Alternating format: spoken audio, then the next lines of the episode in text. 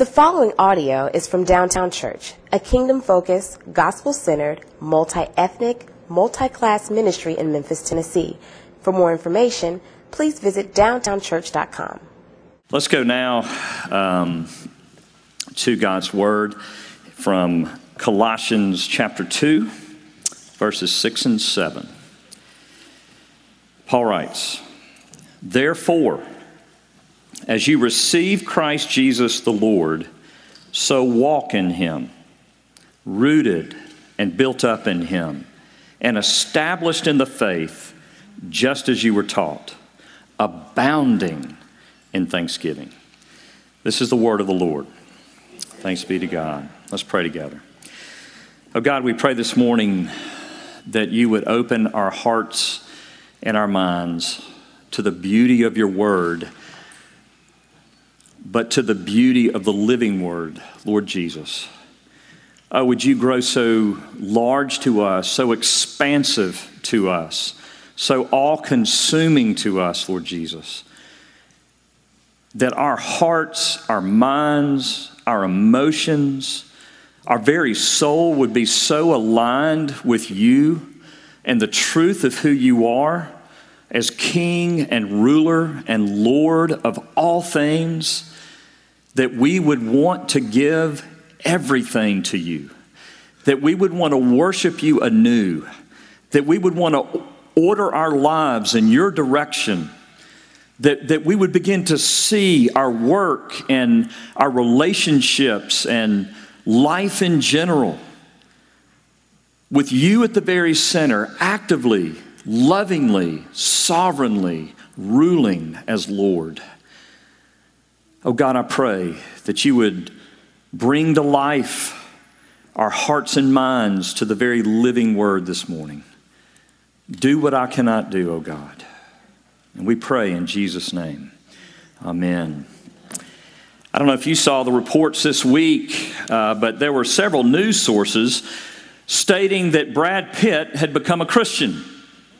And, um, and I, I was intrigued by that, and I read um, two or three of the articles, and all of them were quoted. It must have been one interview, and here is um, the segment that seems to be where um, people were getting the fact that he has become a Christian. And I quote Brad Pitt said, Oh man, I've gone through everything. Like I cling to religion. I found myself coming back around to just belief in, and I hate to use the word spirituality but just a belief and that we're all connected.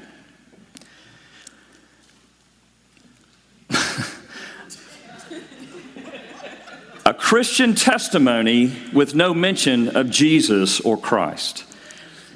And, and what I find from this is the very thing that we see in the scriptures, and that is there are, we're always trying, there are always people in the church, especially, certainly outside of the church, but definitely in the church, that, that want to make Christianity something that it's not by gutting the very essence of Christianity, whose name is Jesus.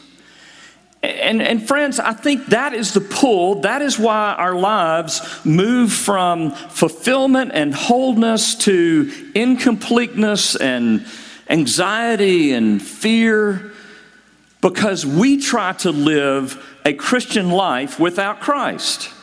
We try to live a Christian life without Him being exactly who He says He is. And in the book of Colossians, which make no mistake, if you haven't caught it by now, Paul is lifting Jesus up so high. It's, I mean, he is the preeminent king. He is solely king, solely Lord. And, and, and if you see what Paul is doing, you understand that, that he was making his case while in prison. He was making his case. Um, while rotting in a jail with his future on this earth unknown and uncertain. Uh, completely out of control, unable to really do anything but write letters, and that's what he did. And so he's writing, but his primary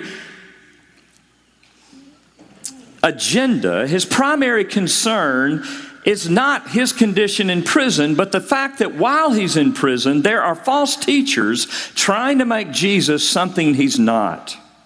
Trying to bring Jesus down, trying to demote him from his throne, trying to present a Christianity without Christ as King and Lord. And this is what keeps Paul up at night. This is what makes him anxious. This is what makes him afraid. Oh, the church, if the church loses Jesus, it's no longer the church. It's a club, it's an organization, it's a community group. But it is not the church of the Lord Jesus Christ. This is what Jesus was getting at. You can't make Jesus what you want him to be. And that's why he said there are going to be many on that day that say, Lord, Lord, did we not prophesy in your name? Did we not do great works in your name? Did we not do this? Did we not do that? And, and Jesus says to the church, But I'm going to say to you, Depart from me because I didn't know you. You made me to be something you wanted me to be. You fashioned an image of me that is not me. And friends, the reason Jesus is not the power and the life that you are longing for is because you have somehow demoted Jesus. You have somehow formed him in your heart and mind to be less than what he really is. You have to take Jesus. I have to take Jesus for who he is. And we all need that reorientation. And so this morning, let's allow ourselves to be reoriented to the person of Jesus. And the first question that I'll ask, and the first point is this Have you received Jesus the Lord? Have you received Jesus the Lord? This morning, do you have an active faith that Jesus is on his throne? Because Paul begins by saying, therefore, as you receive Christ the Lord. He's assuming that, okay, my people understand who Jesus is by now because everything I said in chapter one and the first uh, five verses of chapter two, surely you get this Jesus who sits high on his throne and rules supremely. But we need to go back because the rest of it doesn't make any sense until you understand who Jesus is. And uh, chapter 1 and verses 15 through 17 are really the theme verses of Colossians. And listen to these verses Jesus is the image of the invisible God, the firstborn of all creation. For by him all things were created in heaven and on earth, visible and invisible whether thrones or dominions or rulers or authorities, all things were created through him and for him. And he is before all things, and in him all things hold together. He is the king. He is the creator. He is the sustainer. He is the essence of all reality both visible and invisible. Let's let's break that down. First of all, visible, and this is just a, this is a, a review, if you will. Um, Michael Rhodes dealt with this passage incredibly well, but we need to be reminded yet again that Jesus is King of the visible. You see, all unbelief is, is rooted in the reality that Jesus is not really king of everything. So he's not really king of the visible. Atheism, the very heart of atheism, is that all that, that exists is visible, and yet atheism has no explanation for how the visible is holding together. And that's the real problem with atheism. It, it reduces the visible to science, to what we can prove, what we can put under a microscope. And, and yet, I contend, um, and, and Christian apologists contend that the only reason you can put it under a microscope, any matter under a microscope, and study it is because God is on his throne ruling over it, because in him all things hold together. That there is order. Science pre- presumes there's going to be order. It presumes there's uniformity. There's systems and cycles that are predictable, or else we could not study them. I mean, you think about it. I mean, some, some say, yeah, but look at the disorder. Yeah, but the disorder proves that there's order. You can't have disorder unless there is order. There would just be reality. there wouldn't be order and disorder. Would, if everything was disorder, it would just be reality.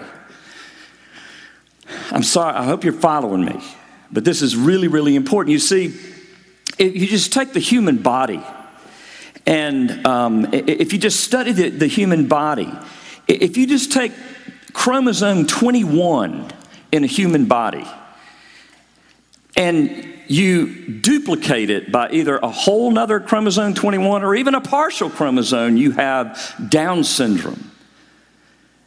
This deformity, this irregularity is a tiny one chromosome, a partial addition to one chromosome. Unbelievable. You take cancer and you look at uh, its cell growth in a wrong direction.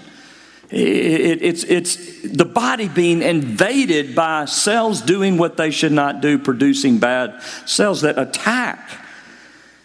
And this is a problem for atheism because atheism doesn't know how, and, and, and those who say, well, I'm just, you know, I'm, I'm about science and what can be proven. You can't just look under the microscope. You've got to say, what's holding it all together? I mean, we are 93 million miles away from the sun. And yet, if we increase that distance by about 5 million, we would freeze to death. I mean, you just keep, you look at all of these statistics and you're like, something has to be holding it together. And for the Christian, it's answered. His name is Jesus. And you see, that's the only reason I'm going to get on an airplane tomorrow at 10 a.m. Because I believe, because King Jesus is reigning over the visible and material, that hydrodynamics is, is going to work tomorrow morning at 10 the same way it worked today at 10. Because there is a personal God who is ruling over his world. There is a personal God who is intimately involved in his creation. You see, creation is not just neutral. The psalmist says, All of creation praises your name. Oh, do you, are you bound? I, I did ministry in Colorado for five years, and man, creation is God. But oh, how sad because all creation does, and creation is glorious. You really can be infatuated with it. You really can love it. It can become all consuming. Why? Because God is giving us a taste of His glory. God is drawing us. God is, is showing us His beauty. He's showing us His majesty with the mountains. He's showing us His glory in the streams. He's giving us His glory with the beaches and the ocean. He's showing the magnitude of His being in all creation. As we look up in the stars and we think this is just one galaxy out of billions. Oh, it should, it, our, our heart should open wide to this glorious King who didn't just create it, but who is sustaining it. Right now, He knows every hair on your head. He knows every piece of sand on the beach. He knows it all because He is ruling it all and He is personal in His rule. That's why you should be able to sleep tonight. And that's why you should wake up and say, okay, I better answer this whole God question. Because if this is true, then this is not a God. If it's true that this is a God who reigns over the billions of galaxies, this is not a God that you can just say, oh, okay, I'm going to give you a little nod on Sunday mornings. This is a God who has authority to rule over your invisible life. And he's also king of the invisible, both visible and invisible. What does that mean? What is the invisible? It's the spiritual, it's the moral order. God is not, there's not just this cosmos, it's not just this physical creation where everything works in order because God is orchestrating it like a, a, master conductor and a king sitting on his throne, but there's also a moral order. There's also a spiritual order. There is a way in which life is to work, and he is ruling over that. Modern people deny the invisible. They deny the spiritual and the moral order, but you can't get away from it. This is my saying that a friend of mine said to me years ago, and I've been contemplating it since, and it's profound and yet it's simple. You cannot break God's law you can only be broken by it. You think you're breaking God's law. I think I'm breaking God's law. I think I'm being all creative. I'm doing an end around the God of glory. And God says, I'm sorry, but it's just impossible. You try to break my law, and it's going to break you. And haven't we all experienced that? There was an article published in the New York Times back in 2010. It was the most read article of the decade of, of the New York Times. It was written by a woman uh, by the name of um, Wendy Plump. And uh, it's entitled A Room Full of Yearning and Regret. Write that down, put that in your phones.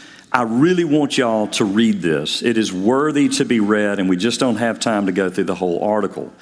But this is a woman, I don't believe she's a Christian, but this is a woman who both was married and had an affair, and then her husband had an affair as well. So she has both experienced what it's like to have an affair, and she's experienced what it's like for her spouse to have an affair and, and cheat on her, per se.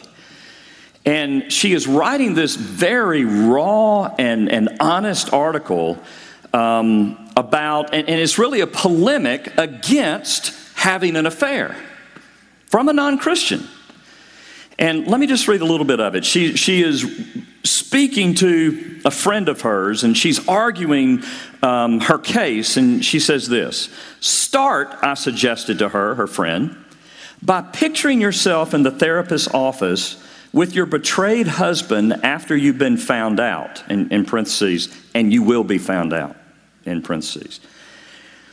Um, and you will hear yourself saying, You cheated because your needs weren't being met. Uh, the spark was gone. You were bored in your marriage. Your lover understands you better.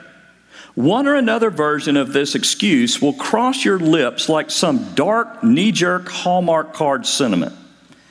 Now, I'm not saying these feelings aren't legitimate, just that they don't legitimize what you're doing.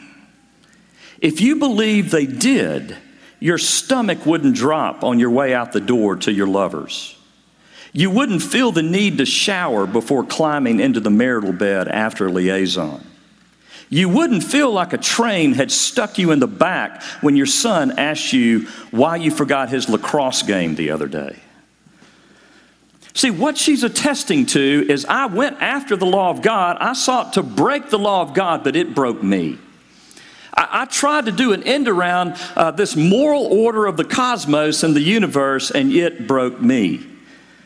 And, and here's where the church has failed in this. We respond to the culture when it tries to do an end around, whether it's sexuality or um, you know, gender issues or money or politics or whatever it is, we try to do an end around and say, well, here, here's the moral order, here's the law. And culture, church, sinners, if you just come in line with the law, then you'll be great. And the law has no more life in it than anything else. The law is not our life, Jesus is our life. You see, there are plenty of people who are staying celibate, who are following the rules, and who are miserable because they are following the moral law, but they are living without the glory of Jesus and His love. They're living blind to the reality of who Jesus is for them and in them. They're living without the glory of this God. I was, I was thinking I'm always thinking, how do we tell those who don't believe the gospel about the gospel? How do we convince? And I'm reformed, I understand. We don't convince, the Holy Spirit convinces. We're not the, I get all that. But how do we argue for the gospel? I, I mean, especially in a wealthy culture. Is, is Jesus any better than oh man, I mean, you're making enough money to travel almost once a month. I mean, you're gone almost every weekend. You're, you know, you're doing these, all these extravagant things. Is Jesus, ah, I mean, us looking in, you know, we're like, well, dang, man, their life looks better than my life. Oh. See, we, we're, we're operating, therefore, when those thoughts come in, we're operating from the, the unbelief that Jesus is better and we're not experiencing the reality that He's better. We are not tasting the reality of the life of Jesus that we might tell somebody else. Do we see it? Do we see that? You see, that's how Paul can be sitting in jail saying, You guys need to be abounding in thanksgiving. And they're like, Are you kidding me? Nero's on the throne. How can we be abounding in thanks? Don't talk to me about love and happiness when Nero is on the throne. Wow, that hurts. Don't talk to me about being happy when he's in Washington. Oh, Paul says, Whoa, whoa, what, what, time out. I don't know what kind of Christianity you're practicing, but I don't know what kind of Jesus you're looking at, but it's not the Jesus that I'm looking at. Because the Jesus I'm looking at, it doesn't matter who's on the throne. It doesn't matter if he puts you in prison. He doesn't matter if he takes my head tomorrow. He is worth it because he is the essence of joy. He's the essence of life. He's the essence of happiness. He's the essence of fulfillment. Everything in life just points to him because he is ruling over it all. You see, to make the moral law the hill to die upon would be like arguing for marriage because it preserves the family, meets our need for companionship, and is the context for sex.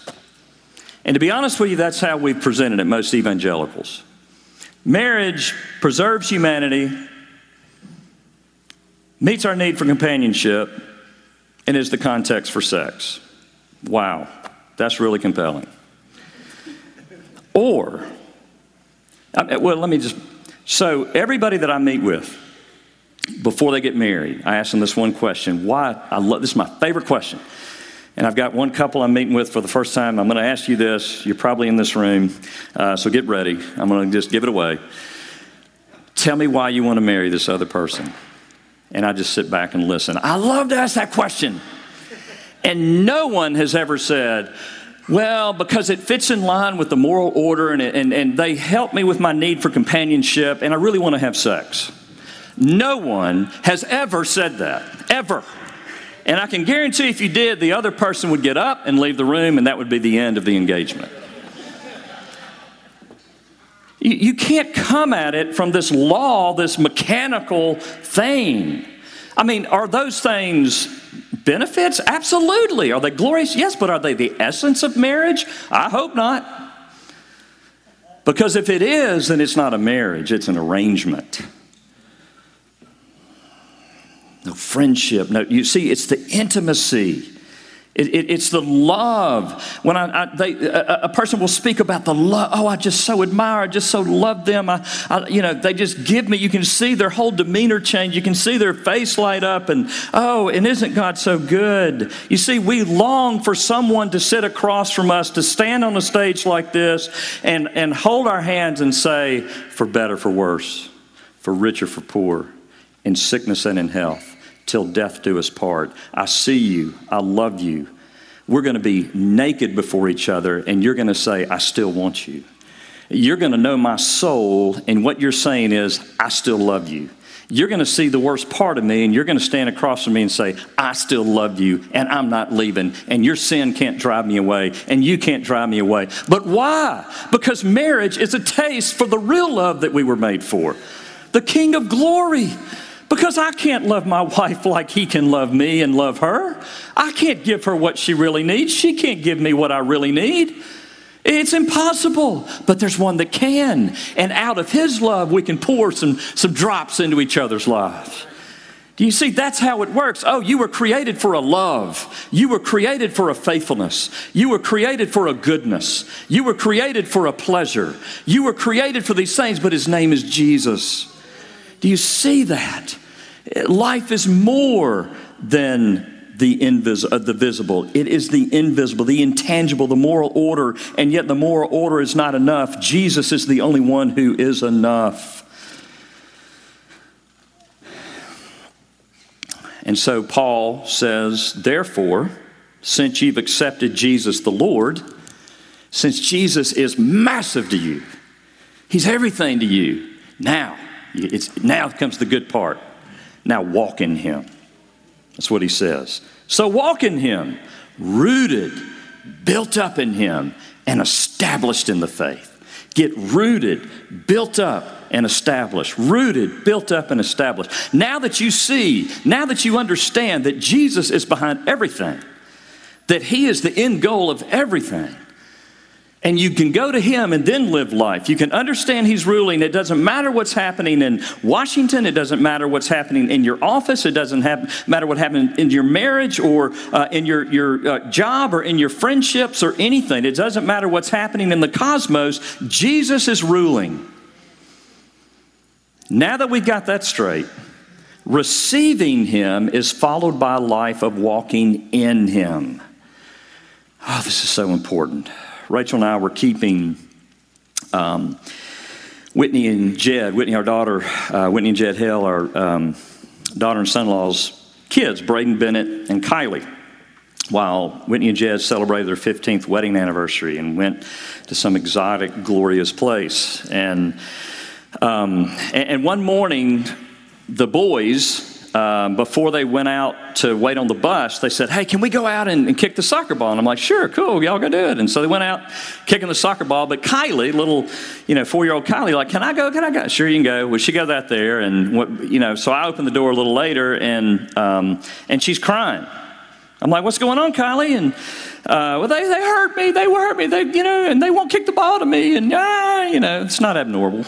Um, not abnormal. And I'm like, Okay. So I go over and I pick her up. She stops crying. And I said, Hey guys, y'all kicked the ball to Kylie.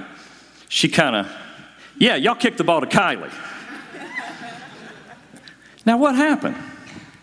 She went from living in her resources to living in my resources. And that seems so insignificant. It seems so tiny. It seems like such a small little shift. But oh, it is the essence of Christianity. And if you've never flipped that switch, if you don't understand that you have a God who knew you from all eternity, He knows everything about you. You're not hiding anything from Him. He knows it before you do it, He knows you before you don't do it. And He said, I choose you. I choose you. Not because you're good, not because you add anything to me, but because I'm love. And that's what love does. And he sent his own son, after we messed it all up, he sent his own son to live under the law for us, to obey the law in our place. You've heard me say it a million times, maybe a thousand times. Every, every, you know, religion says, here's the law, see how you do, and how you do determines your eternity. Our God says, Here's the law, it's higher than you can possibly imagine. You'll never do it, so I'm sending my son to do it for you. I just don't think we hear that. I don't think we get that most days. Jesus obeyed the law not to stand on a stage like this and say, Look at me. He, he, he obeyed the law so that you could go to God and be loved eternally and perfectly as much as God loves him. And then he goes to the cross and he becomes all your sin. And this is the great exchange. When we believe that, we, he takes our sin, the punishment, and everything we know we deserve for our sin, and we get what he deserves, and that's love. That's the gospel. Isn't it beautiful? He's done it all. And when we start resting in that, we'll start having some confidence to say, kick the ball to me we'll start having some confidence to tell our coworkers, oh, there's, there's more hope. I know this job is horrible. I, I know you're frustrated. I know your marriage is bad. I know whatever's going on. I know you have this disease. Oh, but there's one that can overshadow what's going on in your life. There really is hope. What you're wanting is hope. What you're wanting is love. What you're wanting is someone to notice you. What you're wanting is a lover. Guess what? There is one. He's the God of the universe. Do you see that? Receiving is followed by walking in Him. When we're walking in Him, life begins to make sense. Moral teaching and the law possesses no power, it just isolates us in our own power. Okay, it's all on me today to show Jesus how impressed he should be with me. That is all about Richard, and there's no power. Okay, what do we do? We take the law. I'm going to do better today. We fall. We get back up. I resolve to do better today. We fall. We get back up. I resolve to do better today. Okay, I, I give up. I'm done with Christianity. It's not working for me because that's not how Christianity works. That's not the life. The, the life is Oh, I see. I, want to obey your. Oh, I fall, but oh, thank you, Jesus, that you forgive me. I am your righteousness right now. In all the guilt I feel and all the regret I have, you are loving me perfectly through Jesus. Oh, I want to. I want to. I want to obey you, my lover. Because nobody treats us like that. Nobody. But that's what we were made for. That kind of love, the power of that kind of love. And this is what Paul is getting at. He says, walk in him. Notice he doesn't say walk like him. The Greek word for walk is uh, peripato. It means to live or behave or go about doing. Behave in Him. Live in Him. Go about doing in Him, not like Him. It's silly to think you can walk like Jesus. I mean, basically, if all of my muscles fail and there's paralysis throughout my body, I mean, that's what it's like. Here's the law, now go obey it. I'm trying. No, the only way I'm going to walk is if somebody comes and grabs my, puts his arm under me, grabs my legs, and does this. Grabs my other leg, holding me up. That's what it is. That's the Christian life. And we never outgrow that. It's not like, oh, Christian growth is I get to a point where I don't need Jesus anymore. He can now be a spectator. No, we are on life support to Him. It is walking in Him. It is not mechanical, it's organic. I was thinking about this uh, in the backyard of um, Tom and Amy, uh, Amy Catherine, and look at they have this huge tree. You still have, yeah, look at that tree. Thing is massive. If that thing goes down, their house is obliterated. I mean, massive. Um, and, and how does a tree grow like that? It's got a strong root system. If at any point the top of that tree says, Oh, look at me and all of my glory waving in the wind. I don't need you, roots. It's dead in a matter of hours or days. As soon as something happens to a root, you can determine, you can predict like a prophet, that tree's dead. Friends, when we stop living in Christ, when we start stop living weak and dependent upon Him, when, when we stop praying, not not the checkoff list prayer, but when we wake, stop waking up in the morning and saying, if you don't show up, I'm dead today. If you don't, you know, if we aren't crying to Him, this is why we went through the Psalms of uh, uh, the, the, Psalms of lament and worship this um, and praise this past summer, because it is essential. If we're not crying out to God, I mean, that's what roots have to do. We're getting dry. We, we need some water. You know, and they, they find it, you know, they sense water, and those roots are they're moving toward that water. We're growing. Oh, we got some water. If we're not living like that as Christians, we're done. It's over. That's why meditation, ceaselessly praying, feeding off of His Word, it's not to check off a list. It's because we understand that there is paralysis, spiritual paralysis, and we need to be hooked into the life of God. This is not some extra level of Christianity. This is Christianity. It's the only way it works. That's what Paul is saying be rooted, built up, and established.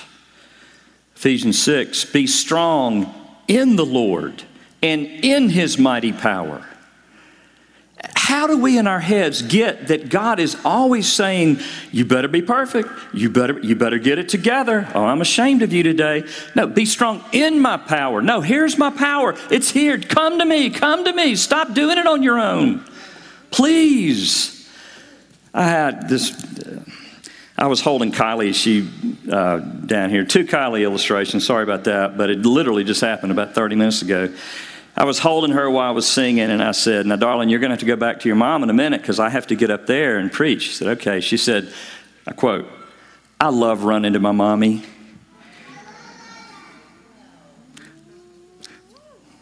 That's really all I had to say this morning. That's really what Paul is saying. Do you love running to your daddy? Do you love running to your God? Are you so just consumed with Him, what He's done for you, who He is for you, the reality that He is controlling every single thing in your life, and He is your lover? He's the one for you more than you're for yourself. He believes in you more than you believe in yourself. He, do you understand? Do you love to run to your dad? Do you love to run to your father? Do you want his strength emanating in your life? Do you understand what He's done for you and who He is? Oh, dear friends, what are you going through? Do you understand that the God who, the Lord of the visible and invisible, is not a spectator in whatever circumstance you're in, but He is ruling it? That's why Paul can say in Romans 8, He's working all things for the good of those who. Why? Because He's King of the visible and the invisible. He is ruling over everything. There's literally nothing that is outside of his rule, outside of his kingdom rule. He is ruling everything. So you can trust him, dear friends, because he has shown you the essence of his heart by sending his own son. And thirdly and finally, this is why when we receive Jesus as Lord and we walk in Jesus, the Lord, we will abound in thanksgiving of him as Lord. Again, Paul is in prison. Paul is in prison. How can he do anything for God in prison? He's wrote some letters. They turned out pretty good. But how can he really make kingdom effect? He probably didn't think, you know, I don't know. Maybe Paul thought, man, nobody's ever going to read these things. I got to do something. I don't know. He's in prison. And yet, he is full of joy. Why? Listen to chapter 1, verses 11 and 12 two key things. So walk in a manner worthy of the Lord, fully pleasing to Him, bearing fruit in every good work, and increasing in the knowledge of God, being strengthened with all power. Okay, being strengthened with all power according to His glorious might, for all endurance and patience with joy, giving thanks to the Father who has qualified you to share in the inheritance of the saints in light. Now, what is he? Okay, Again, difference between religion and Christianity. Who has qualified you to share in the inheritance? Okay.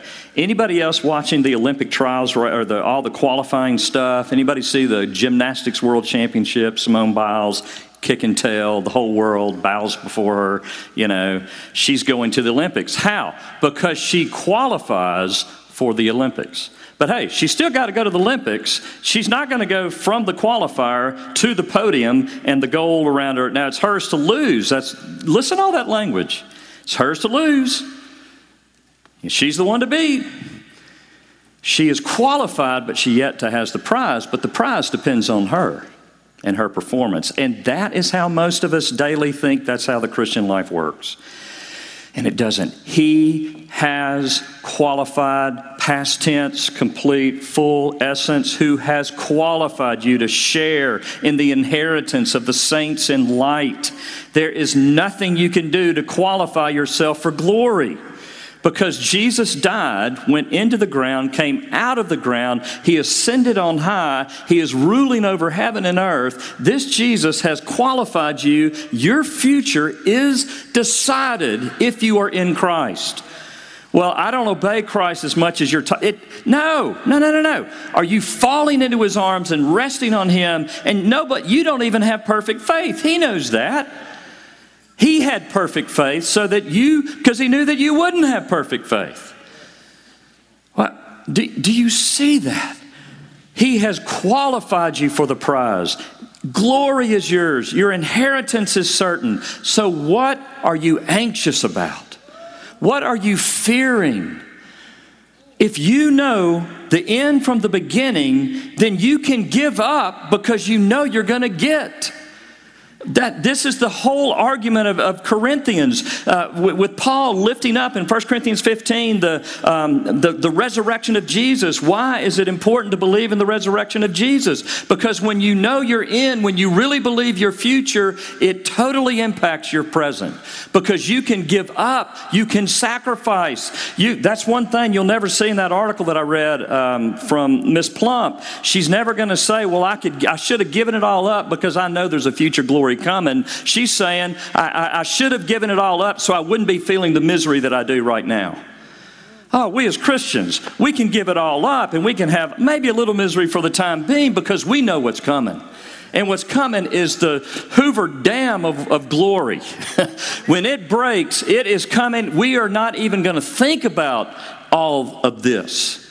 It's going to be so overwhelming. It's going to be so all, um, um, all encompassing. It, will take everything in us for eternity to thank God over and over and over again for the joy and the glory and the hope that we have in Him. And that is the Christian gospel. And that's why Paul, he didn't say, okay, tell me what's going on. Uh, ah, okay, well, abound in thanksgiving. Do, just do. He said, I don't care what's going on because that's what's going on. That's the reality. Live out of it now like I'm having to. I'm in jail. Live out of it now. Oh, it's just a little while that we're in this flesh, but glory is coming. Oh, dear friends, would you believe in that Jesus this morning? If you're here and you don't believe, did you hear something? That, did you hear anything this morning that would make you say, okay, I would at least I want to hear more about this Jesus? Are you here this morning? You say, I've been walking with Jesus, but man, I've been so dry. Glory be to God. Oh, I needed this this morning. I needed Paul's message. I needed to be reminded. Then walk in Him, declare Him your Lord again. Abound in thanksgiving because of the triumph that He's already accomplished and He's qualified you to share in. Give glory to Him. Amen. I'm going to ask that our some elders, um, community group leaders, some of our leaders, our prayer team to be on either side. If you just want to go offload whatever burden might be in your heart this morning, if you want somebody just to pray for you to say, Man, I believe, but help me in my unbelief. I'm trying to believe this, but I need somebody to help me, just to walk with me, pray with me. If you guys would go now and let's pray together. Our great and glorious God, we thank you that this hope is our hope not because of us, but because of you. Oh, Lord Jesus, King and Creator, ruler, preeminent one over visible and invisible, over all authorities, all thrones of all times. we thank you. We thank you, Lord Jesus, that you're also the King of heaven. And oh, what glory it will be. We thank you that there is hope for the oppressed, there is hope for the worn down, the broken, the disappointed, the disturbed. And we pray this morning by your Spirit that you would move our hearts. Oh God, would somebody in this place today, would many somebodies believe you, Lord Jesus? May many of us, longtime Christians, be impassioned, be uh, just shaken from the lukewarmness and um, the complacency of our lives to see you as a God who reigns over every single circumstance supremely, lovingly, joyfully, for our good and your glory. Oh God, do your work, Holy Spirit. We beg you. And now receive what we bring to you. Uh, what a small gift it is, oh God. But move our hearts to respond in giving back to you for what you've given to us, Lord. May we sacrifice. May we go all in. May we trust you that you're the God that rules over even our money. You rule over it all our health, our everything. So receive these gifts, oh God as offerings of praise and thanksgiving to who and what you are. And we pray this in Jesus' name.